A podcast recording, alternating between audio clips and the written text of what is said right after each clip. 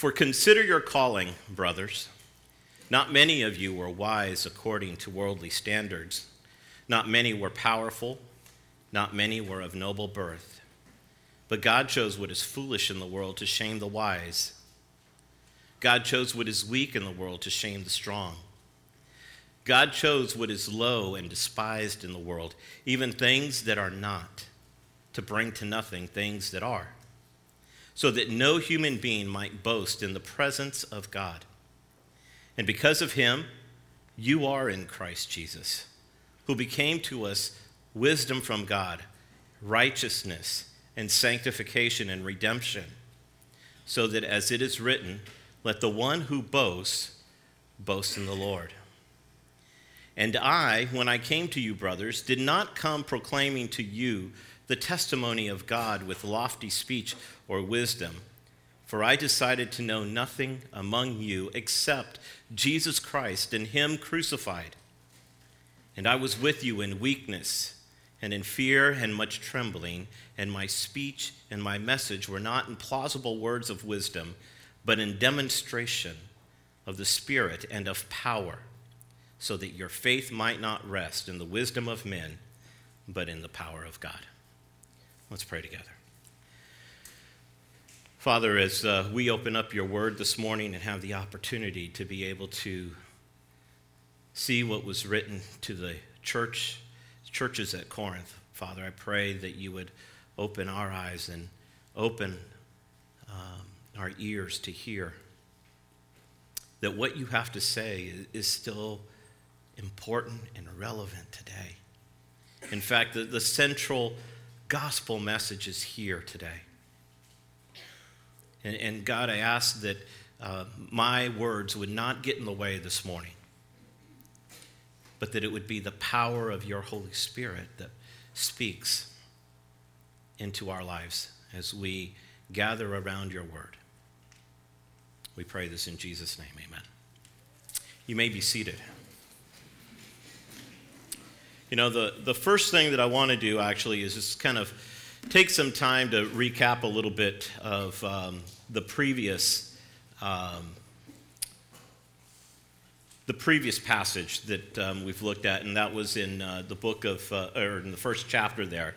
And I want to kind of connect things here for us a little bit. And so in chapter one, um, as you look at it, you see that actually what happens is that Paul begins with a salutation. Um, and he reminds the Corinthians of his authority as an apostle. Um, and one of the things that he's doing by, by this is that um, he's speaking of the fact that his authority as an apostle is not of his own will, but rather that this was by the will of God. And this idea about the will of God is something that reoccurs throughout this first chapter and it comes back again in the second chapter, as we can see here. And in fact, as we know that throughout time, we talk about the will of God. And in particular, though, his authority here is established, and he says, by the will of God. And so, after establishing his authority in verses 1 to 3, what Paul does is he offers a prayer of thanksgiving for their salvation in verses 4 through 9. And then Paul launches right into the problem.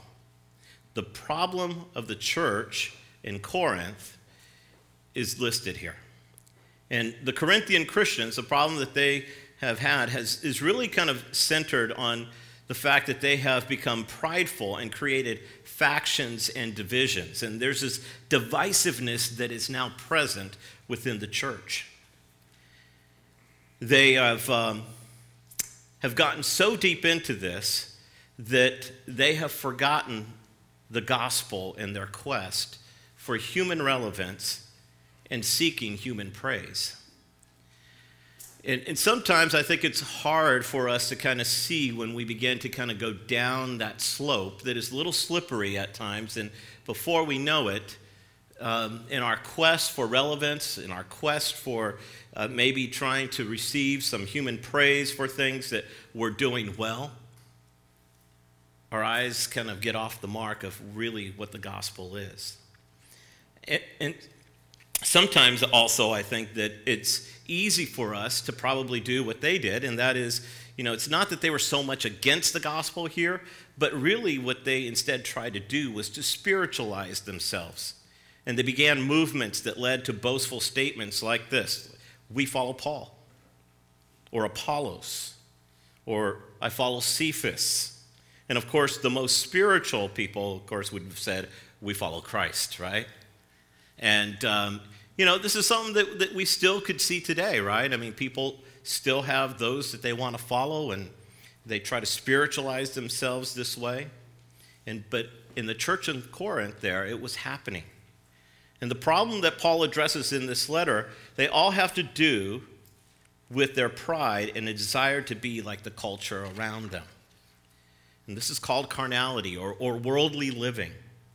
In chapter 7 of verse 17, Paul admonishes them with the statement regarding this worldliness that they had.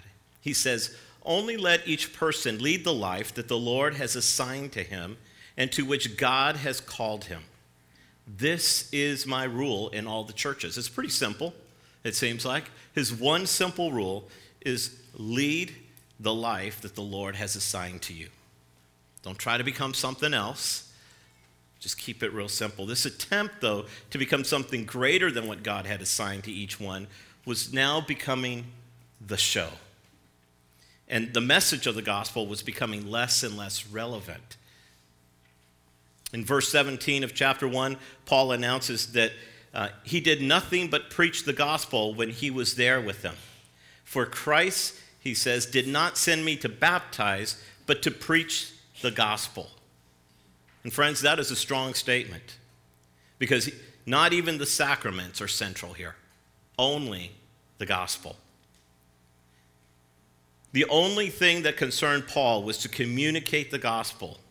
And as Paul put it, he said, Not with words of eloquent wisdom, lest the cross of Christ be emptied of its power. And he wanted to guard against the fact that it is the cross of Christ that is the power that leads unto salvation.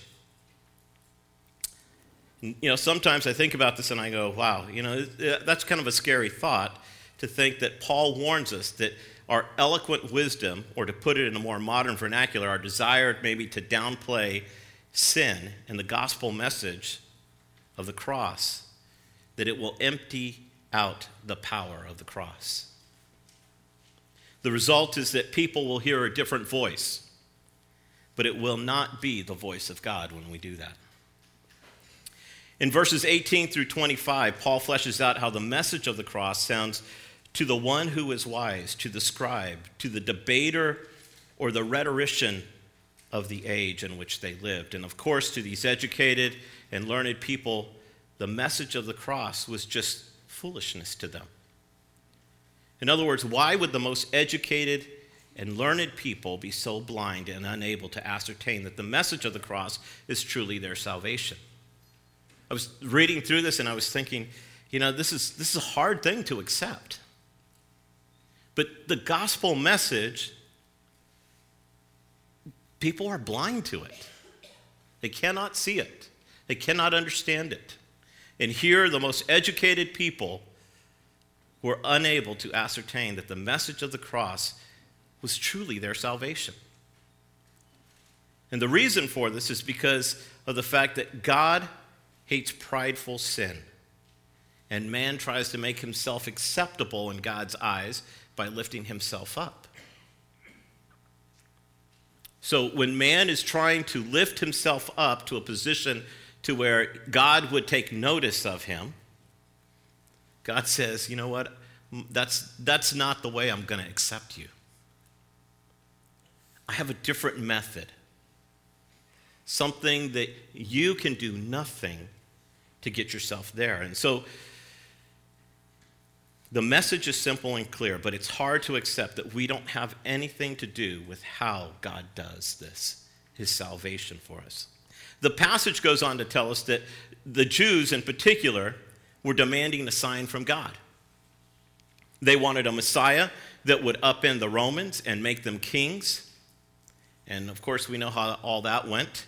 Um, it tells us in the Bible that Jesus came unto his own, and they knew him not. So he, he sent his son. They didn't know him. The book of John 21 25 says it's not because of the lack of evidence. And as we've been going through the book of Mark, we can see that clearly because John 21 25 says, Now there are also many other things that Jesus did, that's referring to the miracles and signs.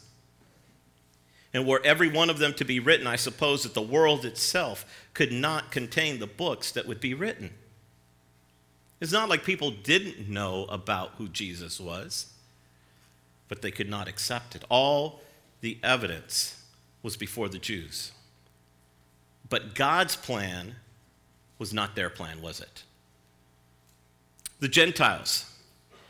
Uh, Gentiles only cared about their own wisdom, and they were centered mostly on their own glorification or their deification. In the culture in which they lived, of course, uh, these, these men and, and women were living in a society in which they wanted to be seen and noticed. Uh, we know that idolatry was present, and that um, by this time, leaders oftentimes were, you know, standing before people deified. I'm, I'm a god. Well, in both instances, neither Jews nor Gentiles could legitimately then understand the message of the cross because it was antithetical to their own prideful pursuits in life. There's no connection here. And that's what this first chapter has been showing. And so, God's, what they would call his stupid little plan to save people from hell, is completely ignored. The cross was reserved for fools, not for kings. The ignorant and the criminals were given the punishment of the cross. But God, in His wisdom, He chose the cross to be the instrument that would be the altar on which Christ his own son would pay for our sins. And why would any one of us believe it? Uh, just consider that for a moment. In your own wisdom, why would any one of us believe it? I, I find it kind of interesting that as we watch movies sometimes and, and we're looking at the hero, we never want the hero to die, do we? And I would tell you this it just doesn't seem to make sense. Of course, in our make believe stories, we might make it so that our heroes come back to life. Right? In this case, we know that he came back to life. The question is would you believe it? That's a hard thing to believe, isn't it? In verse 26, Paul says, For consider your calling, brothers. It is overwhelming to consider your calling from God. You know, I just want you to think about this for a moment. Consider your calling. As a believer in Jesus Christ this morning, I want you to take a moment to just think what your calling was like. When you heard the voice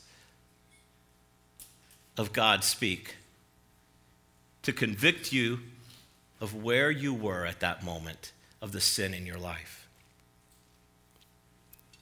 I think it's pretty overwhelming to consider that calling. This morning we sang several songs and, and that probably gave you the opportunity to reflect on this message the message of Christ crucified on a cross for me. And the truth of the matter is that I was not deserving of this salvation. And, and I got to tell you, uh, Peter, thank you so much for the song selection this morning. Because as I used that as a time to reflect on these things, I got to tell you, it just overwhelmed me to think about the fact that our Savior was pierced for my transgressions that his blood was poured out for my sins. That he is our king. And yet, because of my sin, he was crucified. Furthermore, Paul tells the Corinthians, Look, you weren't even considered smart according to worldly standards. You weren't powerful according to the positions you hold in this world, and you weren't rich. And according to the values of this world, I can tell you this if I'm going to pick someone to receive a special gift from me, there are probably some special considerations I would have. And I'm pretty sure that they're not the way God thinks about things. Because if I was supposed, if I was going to give a special gift to someone, I probably would want to make sure that in some way, that that person has some way in which to repay me. That in some way that I would be recognized for it.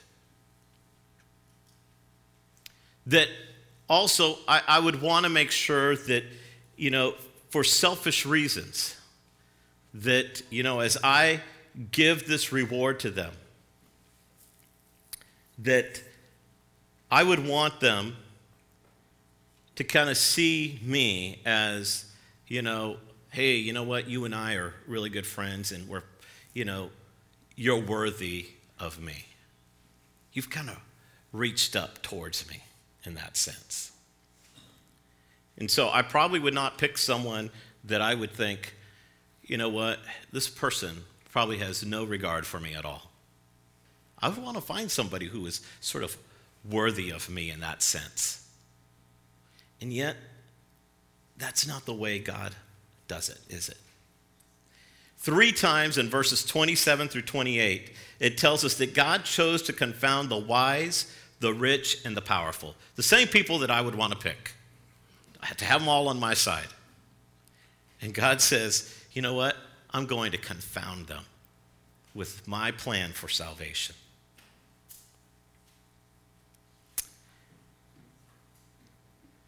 And why? So that no human being can boast in the presence of God. It is because God alone deserves all the glory. And when I think about this, that He is going to save people with a simple plan of salvation that is unbelievable in one sense and just kind of does not seem to make sense in human terms. And I think to myself, yeah, only he could think of something like this. Because my prideful sin would never allow me to think that way. At least not until he opened my eyes, not until he saved me. I think sometimes of the fact that, you know, boasting is what we're pretty good at as human beings. You know, even if we don't ever publicly boast out loud, and, and there's plenty of that going on, right? there is still the fact that many of us pride ourselves quietly, even in our own humility before others. Sometimes we, we pride ourselves on maybe the fact that we're a little bit different or awkward and that maybe nobody really kind of understands me, kind of a, a self pity. That can happen sometimes.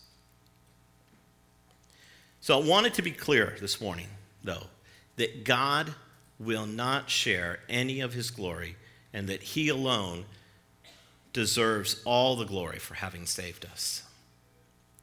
Now, from there, I want to uh, go into uh, really what our proposition is this morning as we've kind of taken in these, uh, this first chapter and, and reviewed it. And uh, our proposition this morning that we want to go through is that the proclamation of Jesus Christ crucified and the power of God is all that is needed to produce faith and to sustain us humbly in service to Christ Jesus. On the heels of having seen that, that the Corinthians, just like us, there's nothing that we have done to be able to deserve salvation from God. And what God did was that He used His own Son as a way in which to reconcile us to himself. And so, this message of Jesus Christ crucified and the power of God is all that is needed to produce faith. The final two verses of chapter 1 start with this phrase Because of him, that is God, you are in Christ Jesus, who became to us wisdom from God, righteousness and sanctification and redemption. So as we move into chapter 2, Paul shifts from God's plan for salvation to how he brought the message of the gospel to the Corinthians. How is the message being delivered? And there are three things that Paul points out in these first five verses that will take us right back into chapter 1 and that remind us, these things remind us of God's plan of salvation that it does not need a boost from any one of us. No boost is needed.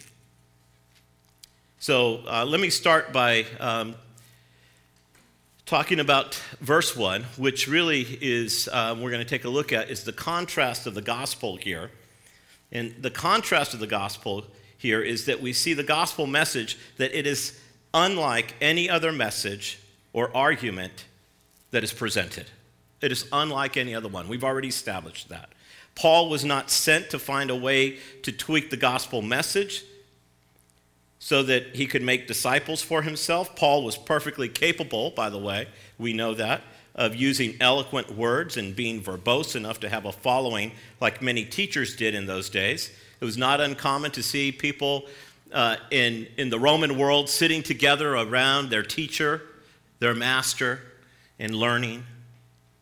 And of course, this was a common thing throughout the empire. And so, this is not what Paul was looking for. He was not looking for his own personal disciples. He stayed away from that. And as was already mentioned in chapter 1, he was sent to preach the gospel by Christ. This is not to say that he did not use sensibility, but rather that he came as a herald. And one of the things that I think is important for us to understand is that, you know, he didn't come to debate in the open courts. That's not what he was doing when he arrived in Corinth. There were times and places where, um, you know, people would get together and bring their ideas and want to talk about them openly. And, and Paul no, that's not where he was headed. Instead, he came to proclaim the good news through the cross of Christ Jesus. The gospel did not have a winning point for the leisurely upper class and the cool, smart people, or for people aspiring to enter into those positions in life. And Paul did not change the message for them. The gospel doesn't change, and we should not change it. The good news is that Jesus Christ was crucified on a cross for our sins, and we can be made right before God. We can be kept pure and holy because we were bought back by the bloody sacrifice of Jesus.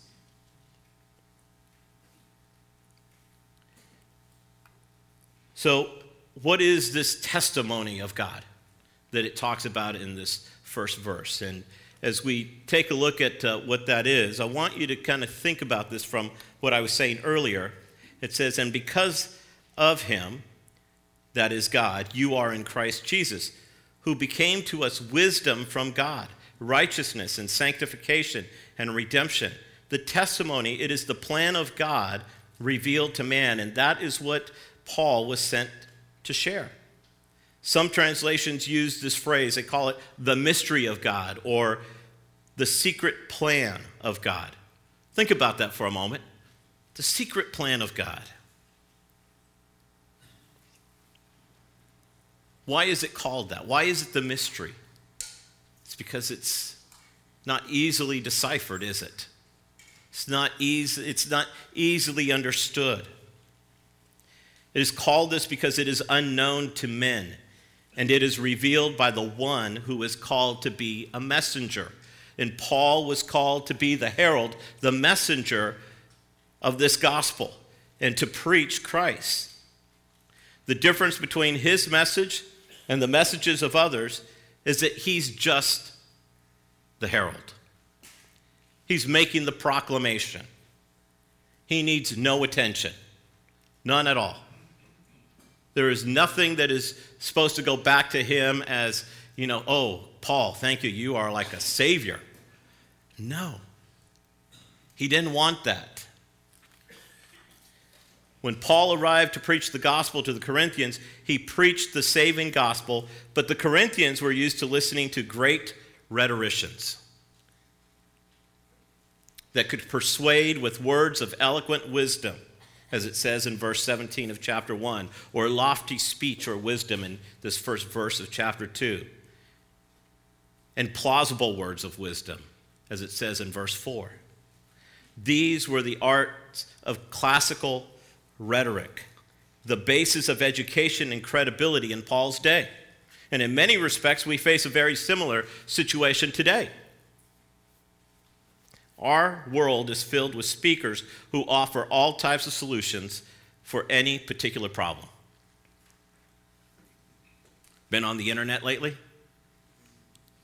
I mean, it's just like, wow.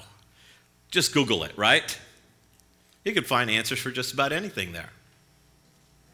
I'd like to read to you a quote from uh, Ray Ortlund as he was speaking to a group of pastors about the same thing. And he said, We see it today in advertising, in political spin, in manipulative legal arguments, in TV talk shows, when nothing newsworthy has happened, but they still fill up an hour with words. By the way, my wife says, that's the same thing when you're watching the post game show on ESPN or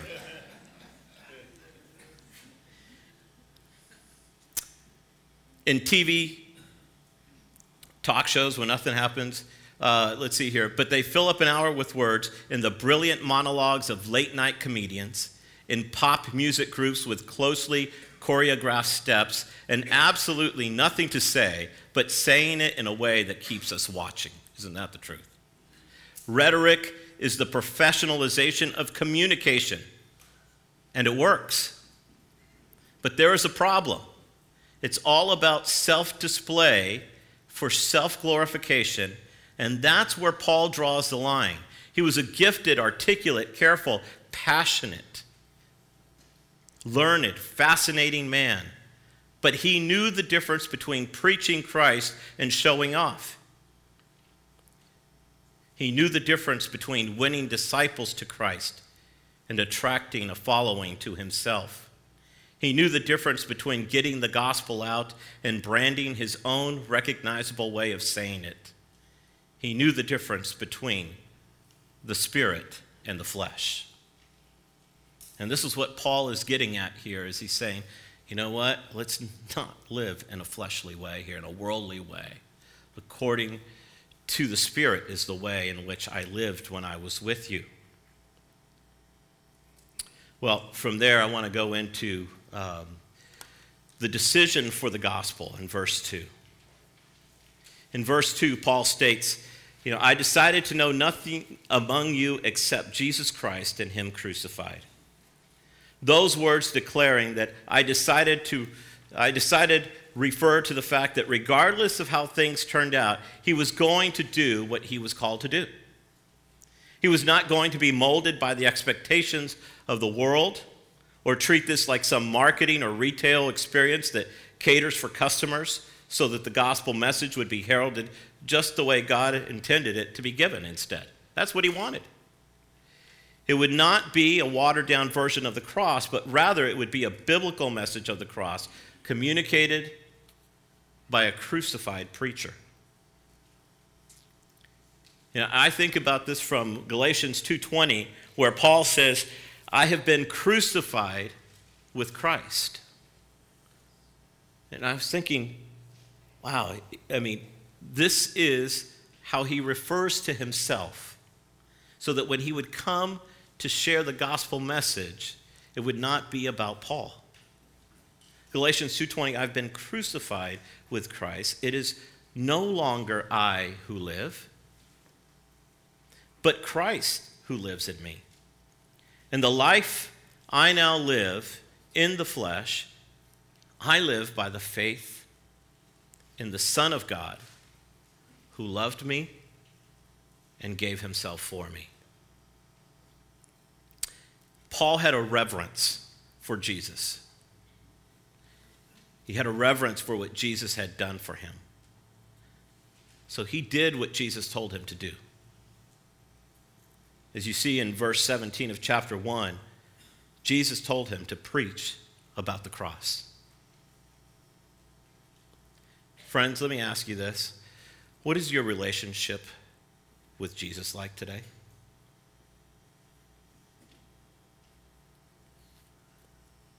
Is he still your sacred Savior that you worship daily? I know that life gets busy. And sometimes Jesus just is in the background in our Christian music. It happens. But will you decide to know nothing but Jesus Christ and Him crucified? I know it changes things for us when we live with this reverence for Christ. I, I love to hear the testimony of people who are recently saved by Jesus and how overwhelmed they are by what Jesus has done for them. Because, you know, it's easy to forget that day when you first believed. That day that you first believed that Jesus died on the cross for you and how you promised to live for Jesus. And I want to urge you to commit to being reverent before Jesus as you live life. As you live life with your family, as you live life with your neighbors, as you live life with your classmates if you're in school, with your coworkers, and with complete strangers. Yeah, the strangers on the road the strangers that you are standing in line with at the store, the strangers in the mall parking lot? Do you still have a reverence for Jesus? It's challenging to live life that way. But the gospel message needs to get out. Paul decided to know nothing among the Corinthians, these complete strangers, except Jesus Christ and Him crucified. Well, as we move into the last few verses here, I want to um, spend a little time just kind of talking about what Paul was relying on here. And that was the demonstration of God's power. He says, I was with you in weakness and in fear and much trembling. And my speech and my message were not in plausible words of wisdom, but in demonstration of the Spirit and of power, so that your faith might not rest in the wisdom of men, but in the power of God. Sometimes we are uh, in that place where we've made a commitment to do something in ministry and we're just like Paul. We are with people in weakness and in fear and in much trembling. Um, people have had various things to say about this, such as the fact that maybe Paul was, was timid and afraid as he went in there, like afraid of the Corinthians. Um, he had been through worse. and we know this that Paul was left for dead on many occasions. Instead, I would contend to you this that I think that as Paul went in to see these people, and it says that he, he had this, this uh, weakness and this fear and trembling, that I think it's much like what we face when we jump into ministry. It's not just the fact that we're afraid of, of what uh, people might think about us. I think sometimes it is also just the way that uh, I'll tell you that it was for me a little bit this week, thinking about coming and standing before you and opening the Word of God. And that is, God, I, I want to deliver the right message. These are your people, and you've given me charged to be able to speak with them and to shepherd them as well. And there's a, there's a sense also here that um, I want the power of God to work. I don't want it to be about me. I'll, I'll, I'll let you down, obviously, at some point here. Just personally speaking, I mean, you know, you talk to my wife, she'll tell you, I'm not 100% the guy that you see up here.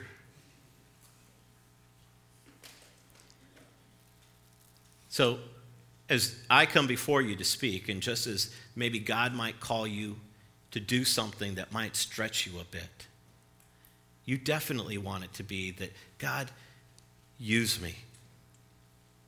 There are going to be times that maybe you're going to feel like, as you're talking with people, that your words are not sufficient. But if you allow for God to be able to work through that, there are going to be some amazing things that happens.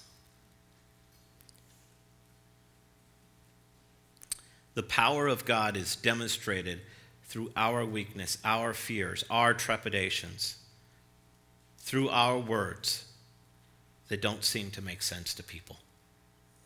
This gospel message, how would it make sense? Paul was taking this message to them and he says, I was bringing you a message that really you should not have even understood. You should have been looking, in essence, you were looking to try to be like one of those people that were powerful in position, that were wealthy, that were educated, learned. You wanted to be in that group. And yet, the gospel reached you. And all I did was preach Christ. This is the power of God that is at work. He's telling the Corinthians that the testimony of God that he was sent to deliver as a messenger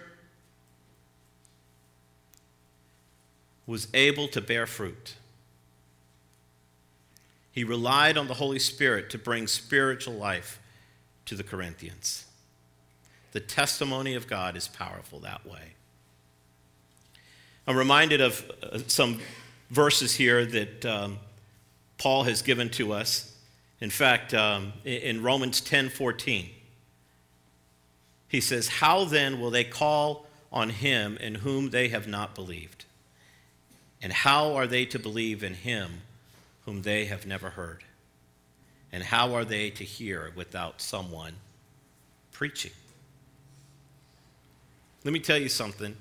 If God is calling you to be able to share the gospel with someone, it is pretty simple. It really is. It's, it doesn't require a lot of fancy talk. As I shared with you, Jesus Christ died for my sins and your sins.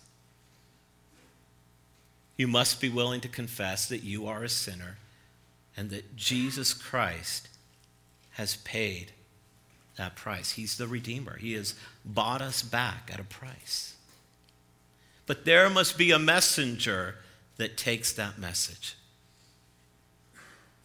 It's not, it's not hard to take that message. It is hard sometimes for us to just realize that, you know what, as simple as it is, God will do the rest. You don't need to change it.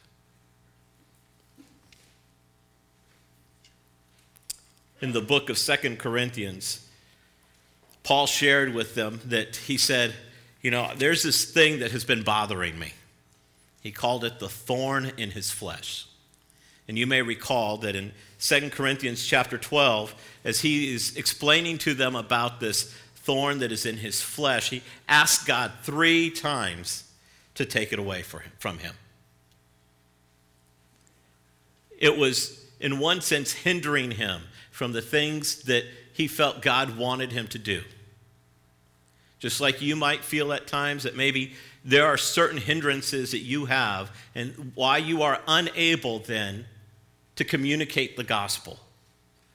Or in, in that matter, for that matter, even maybe just for living out the gospel. Verses 9 through 11 of chapter 12 in 2 Corinthians, it says, But he said to me, My grace is sufficient for you, for my power is made perfect in weakness. Therefore, I will boast all the more gladly of my weaknesses, so that the power of Christ may rest upon me. For the sake of Christ, then, I am content with weaknesses, insults, hardships, persecutions, and calamities. For when I am weak, then I am strong. We are so blessed in this congregation to have people who are living this way. I know that there are many of you in here who are living through some of the difficulties of life. We pray for you. Our heart cries out to God for you. Because we want you to embrace the fact that while you are weak, He will perfect things in your life. He will make you strong to be able to endure. There are several people in my life that uh, I look up to, and when I hear about how they are doing physically, about maybe even the persecutions that they face, and yet through it all, they'll say, It's not about me, it's about what God wants to do. It encourages me to look to God. Look to Christ, the perfecter of our faith, and allow Him to be strong. Here's Paul's final statement regarding the, the final results, you might say. He did not want the Corinthians to become followers of men, but followers of Jesus, to see the power of God that is at work in them. The Corinthians had become followers of men. They were aligning themselves to men who were teachers of the gospel, good men, right? Jesus especially.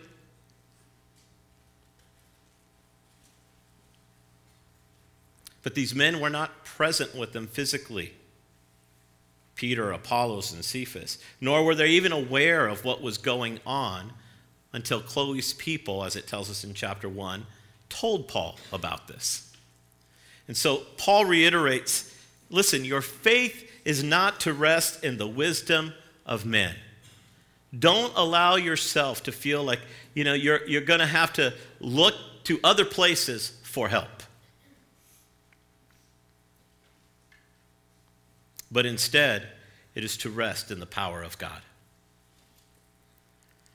As we uh, conclude this morning, um, I want you to reflect on some things with me. Um, we've looked at the gospel of Jesus Christ and that he came and was crucified for our sins. He was the one who appeased the wrath of God. When I think about that, I think God's wrath is against those who are still blind to the gospel. but it is no longer against me. Praise Jesus for that. Jesus is the only acceptable sacrifice before God. Salvation is believing that Jesus died for you, a sinner, and therefore we live with an eternal reverence and thanksgiving for what Jesus did. And we are preaching and we are guarding this gospel. And so I, I would just ask you to consider the fact that, you know, the first thing in our concluding thoughts here is just do you have of reverence before Jesus? Will you practice that? Reverence before Jesus. A thankfulness for the fact that He has saved you, and then to live it out. Second, we need to make sure that God receives all the glory.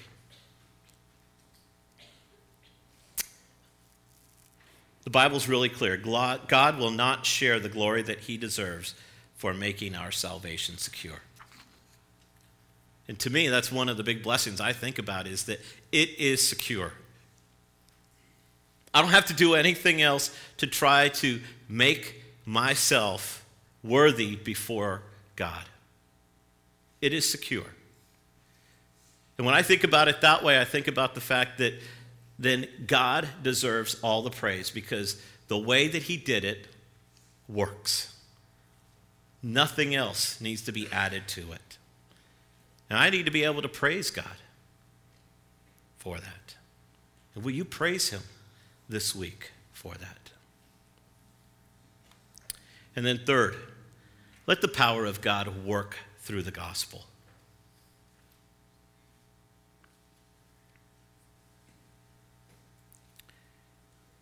This is one of those things where I think sometimes that there's a tendency sometimes to, like I said earlier, rely on our own strength, look outside for other help. Uh,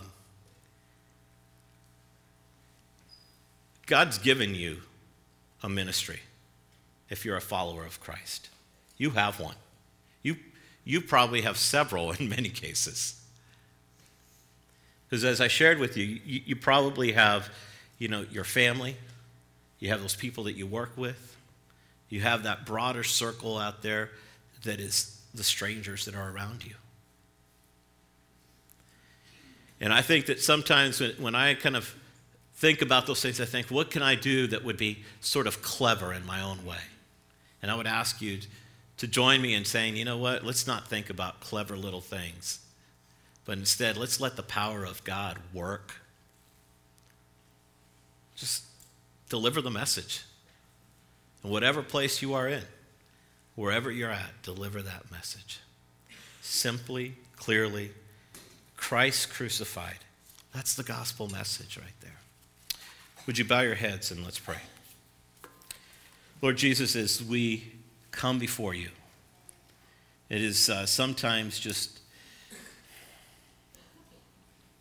overwhelming to think that Jesus Christ was the sacrifice for me. To think that um, I was the one that was supposed to have to bear your wrath for my prideful sin, and that you sent your Son, Jesus Christ, that he would bear that. And that as a result of that, that I would be made right before you, God. That I would be kept pure and holy by the redeeming work of Jesus Christ all the way to the final day, so that I might have a place to be able to be with you. Lord, thank you. May you always be the one who receives the praise for opening our eyes, for showing us the truth Lord, I know that sometimes it's, hard for us to live this out a reverence for Jesus, to, to allow Jesus to be sacred in our lives. But would you help us this week to remember how sacred, how important and reverent we were before Jesus when we were saved? and that we would be reminded through Scripture of the fact that Jesus is the King. And that every knee will bow before him. On heaven, in heaven and on earth. Father, I, I pray that you would help us to continue to deliver that message to the people around us, too. We thank you for your word. We give praise and glory to you and to Jesus for all that has been done. In Jesus' name, amen.